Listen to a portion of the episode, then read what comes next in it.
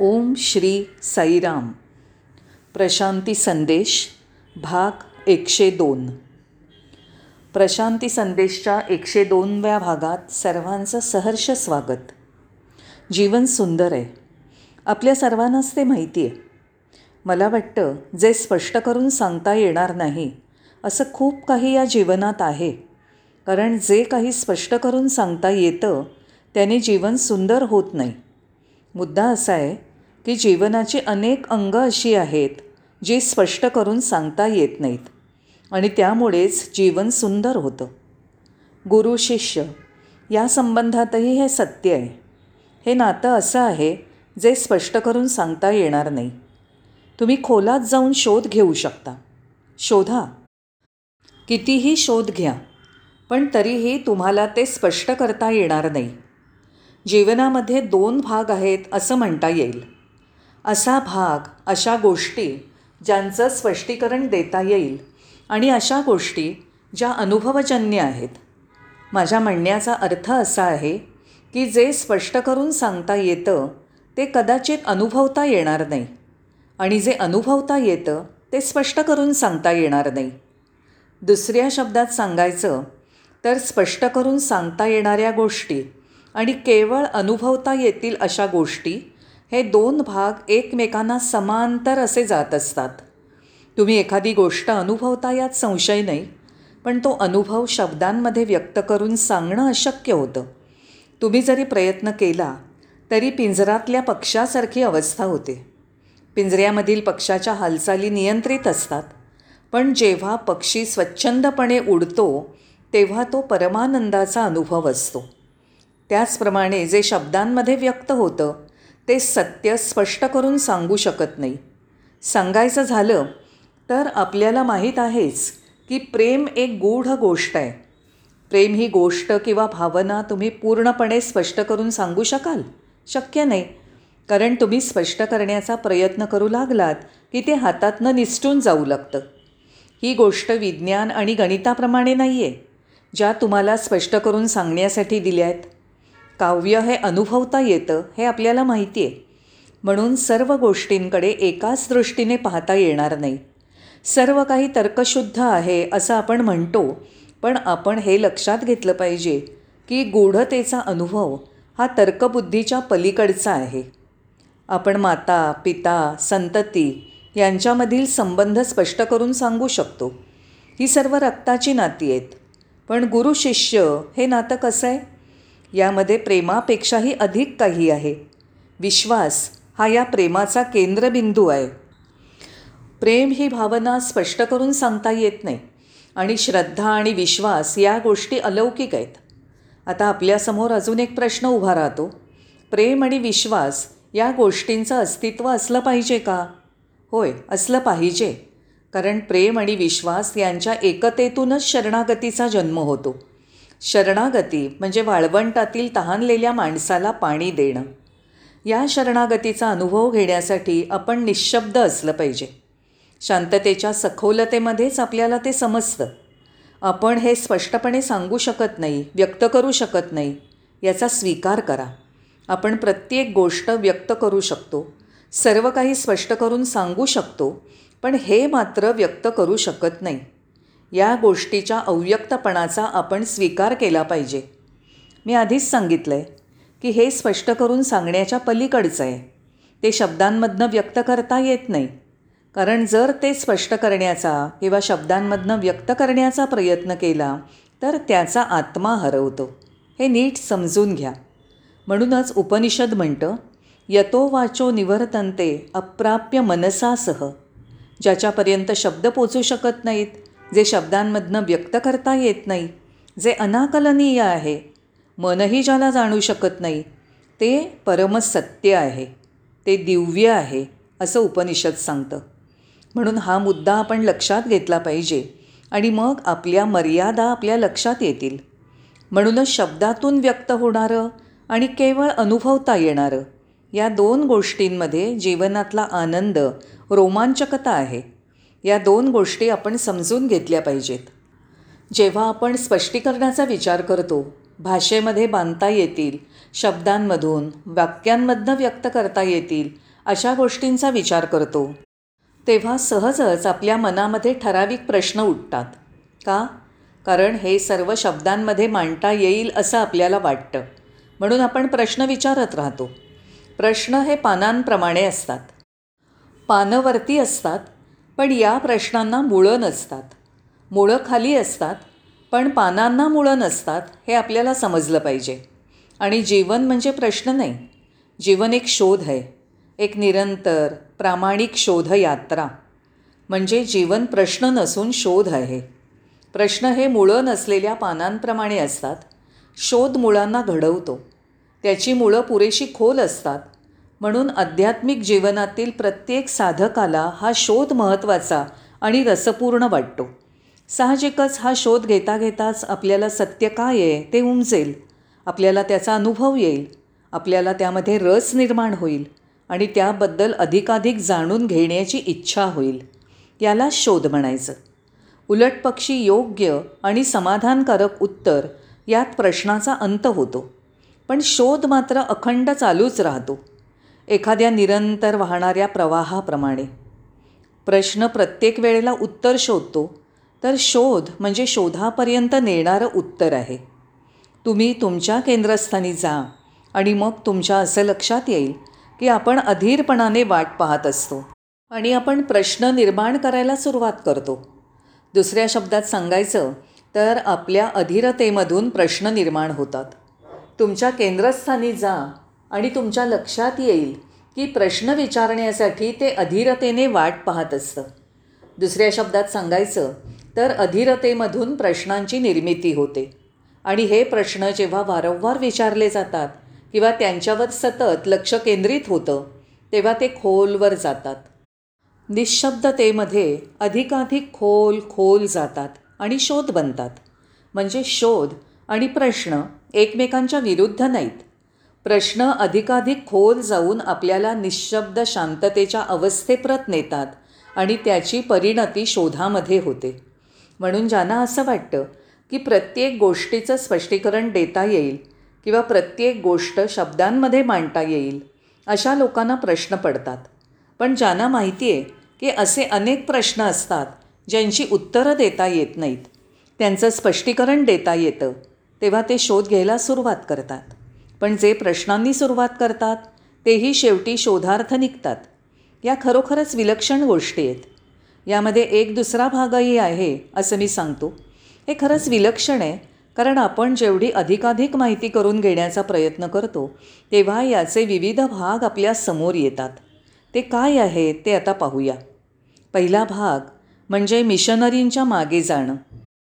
आपल्याला माहिती आहे की मिशनरीज किंवा ख्रिश्चन धर्मप्रचारक गोस्पेल्स किंवा परमेश्वराचा संदेश अशा काही गोष्टीचा प्रसार करत असतात. म्हणजे धर्मप्रचारक. पण भगवान बाबांना मिशनरीज निर्माण करण्यामध्ये अजिबात रस नाही. ही खरंच विलक्षण गोष्ट आहे. सत्यसाई संघटनेमध्ये धर्मप्रचारक नाहीत. स्वामींना धर्मप्रचारक नको आहेत हे स्पष्टच आहे. काही लोकांनी स्वामींना सांगून पाहिलं की साई चळवळीचा प्रसार करण्यासाठी छोटी छोटी प्रशिक्षण केंद्र उभारली जावीत. पण स्वामींनी या प्रस्तावाला पूर्णपणे नकार दिला. त्यांना यामध्ये रस नव्हता. जेव्हा तुम्ही या धर्मप्रचारकांचं बोलणं किंवा उपदेश ऐकता तेव्हा साहजिकच तुम्ही भारले जाता. त्यांच्या सादरीकरणाच्या पद्धतीमुळे त्यांच्याकडे आकर्षित होता. ठीक आहे यात काही चुकीचं नाही आहे पण तुम्ही जेव्हा त्यांना स्पष्टपणे विचारता की तुम्ही सत्य जाणता तुम्हाला सत्याची अनुभूती आली आहे धर्मप्रचारकाकडे याचं उत्तर नसतं. जरी सत्याचा अनुभव घेतला नसला तरी तो सत्याचा प्रसार करत असतो. आध्यात्मिक क्षेत्रामधील ही विनोदी गोष्ट आहे. या धर्मप्रचारकांचे लक्ष शब्दांमध्ये अधिक असतं अनुभवांमध्ये नाही. शब्द म्हणजे केवळ बाह्य देखावा असतो अनुभव आंतरिक असतात. आता प्रश्न असा आहे आपण जर अनुभव घेतला नसेल तर आपण खात्रीशीरपणे कसं सांगू शकू? मी सत्यावर भाषण देतो पण मी सत्याचा अनुभव घेतला आहे का? तर सत्याचा अनुभव न घेताच आपण सत्याचा प्रसार प्रचार कसा करायचा? अशा संदेशांचा प्रसार कसा करायचा? ते शक्य नाही. बाबांनी असं सांगितलं आहे मला धर्मप्रचारकांमध्ये रस नाही पण माझं जीवन हाच माझा संदेश आहे आणि हेच माझं मिशन आहे. भगवान बाबांची कृती कशी होती? बाळपणापासून पंच्याऐंशीव्या वर्षापर्यंत त्यांचं आचरण कसं होतं यातनं प्रत्येक साई भक्ताला खूप संदेश मिळतात. स्वामींचे संदेश भक्तांच्या हृदयाला भिडतात आणि ते अतिशय प्रेमाने दिलेले असतात. तुम्ही स्वामींवर प्रेम करता आणि तुम्हाला स्वामींचे जे संदेश मिळत असतात त्याचं कारण म्हणजे तुमच्या प्रेमाला प्रतिसाद म्हणून स्वामींनी व्यक्त केलेलं प्रेम. थोडासा प्रयत्न केल्यावरच तुम्हाला इतरांकडून एखादी गोष्ट प्राप्त होते. पण तुम्ही काहीही प्रयत्न न करता सुद्धा स्वामींचा संदेश तुमच्यापर्यंत पोचतो. आपल्या जीवनामध्ये परिवर्तन घडवण्यासाठी आणि आपलं जीवन तेजस्वी बनवण्यासाठी आपल्याला स्वामींच्या संदेशांची मदत होते. पण स्वामींच्या संदेशाचा फायदा होण्यासाठी आपण अधिक जागरूक राहिलं पाहिजे. प्रत्येक गोष्टीचं भान ठेवलं पाहिजे. अनेक वर्ष मला आश्चर्य वाटत होतं की स्वामींना धर्मप्रचारक नेमण्यामध्ये रस का नाही? पण आता मला स्पष्टपणे समजलं आहे की त्यांना धर्मप्रचारकांची गरज का नाही. तुमची चेतना तुम्हाला हे अनुभव करवून देते. जे सामान्यपणे येत नाहीत सामान्य मार्गांनी हे अनुभवता येत नाहीत केवळ तुमची चेतनाच हे अनुभव तुम्हाला देऊ शकते. आणि प्रत्येक सामान्य माणसाला हे अनुभव उपलब्ध होऊ शकत नाहीत. हे अनुभव असामान्य कोटीचे उच्च दर्जाचे असतात. आणि असा अनुभव आल्यानंतर अत्यानंद होऊन तुम्हाला तो सर्वांना सांगावासा वाटतो. या अनुभवामुळे संदेशामुळे मी किती आनंदी झालो. आता माझ्या मित्रमंडळींनाही हा संदेश कळू दे असा विचार करून तुम्ही तो संदेश इतरांना सांगता. पण इथे स्वामी असं सांगतात की आपण कोणावरही कोणतीही विचारधारा लादू शकत नाही. या गोष्टीचं स्मरण आपण ठेवलं पाहिजे. जर तुम्ही खरोखर इतरांना सांगण्यात रस घेत असाल तर ते तुमच्यावर प्रेमच करू लागतील. आणि जेव्हा ते तुमच्यावर प्रेम करतील तेव्हा तुम्ही काय सांगताय ते त्यांना ऐकावंसं वाटेल आणि तुमच्याकडून शिकावंसं वाटेल. म्हणजे इतरांशी तुम्ही तुमच्या जीवनाने जोडले गेले पाहिजे शब्दांनी नाही. कोणतीही त्यागभावना न ठेवता समाजातील इतर बांधवांच्या प्रती आस्था न बाळगता कोणाचीही कोणत्याही प्रकारे सेवा न करता इतरांशी जोडलं जाण्याची अपेक्षा तुम्ही ठेवताच कशी? ते अशक्य आहे. पण तुमचं सेवाकार्य तुमची ध्यानधारणा तुमची त्यागभावना आणि तुमचं सदाचारी जीवन हे इतरांपर्यंत पोचण्यासाठी पुरेसं आहे. दुसऱ्या शब्दात सांगायचं तर तुम्ही इतरांसाठी आदर्श बनाल. मग लोक तुमच्याकडे यायला लागतील आणि तुम्हाला विचारायला लागतील की तुम्हाला काय झालं आहे तुमच्या मनात तुमच्या गुरूंच्या प्रती एवढं आकर्षण कसं काय? का? आत्तापर्यंत तुम्ही खूप आनंदात होता पण हा खजिना तुम्ही इतरांना न दाखवता गुप्त का ठेवलात? असे प्रश्न विचारायला ते तयार असतात. आता मानसिक ताणतणावांपासनं तुम्ही अगदी दूर आहात असं तुम्हाला का वाटतं? आमच्यासारखा तुमच्या मनावर ताण अजिबात दिसत नाही. तुम्ही त्याच्या पलीकडे पोचला आहात. थोडक्यात सांगायचं तर तुमच्याकडे पाहून तुमच्या जीवनामध्ये जे काही घडलं आहे ते पाहून इतरांना विस्मय वाटला पाहिजे. तसंच तुमच्या दिव्य गुरूंचं आकर्षण आणि ऐहिक संपत्तीपेक्षाही अधिक मूल्यवान असा तुमच्या अंतरंगातील अनमोल ठेवा याबद्दलही त्यांना समजलं पाहिजे.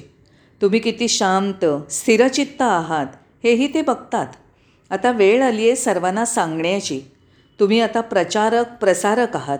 तुमचं जीवन एक मिशन बनलं आहे दुसऱ्या शब्दात सांगायचं झालं तर ज्याचा तुम्ही प्रसार प्रचार करता तो तुमचा प्रत्यक्ष अनुभव असला पाहिजे.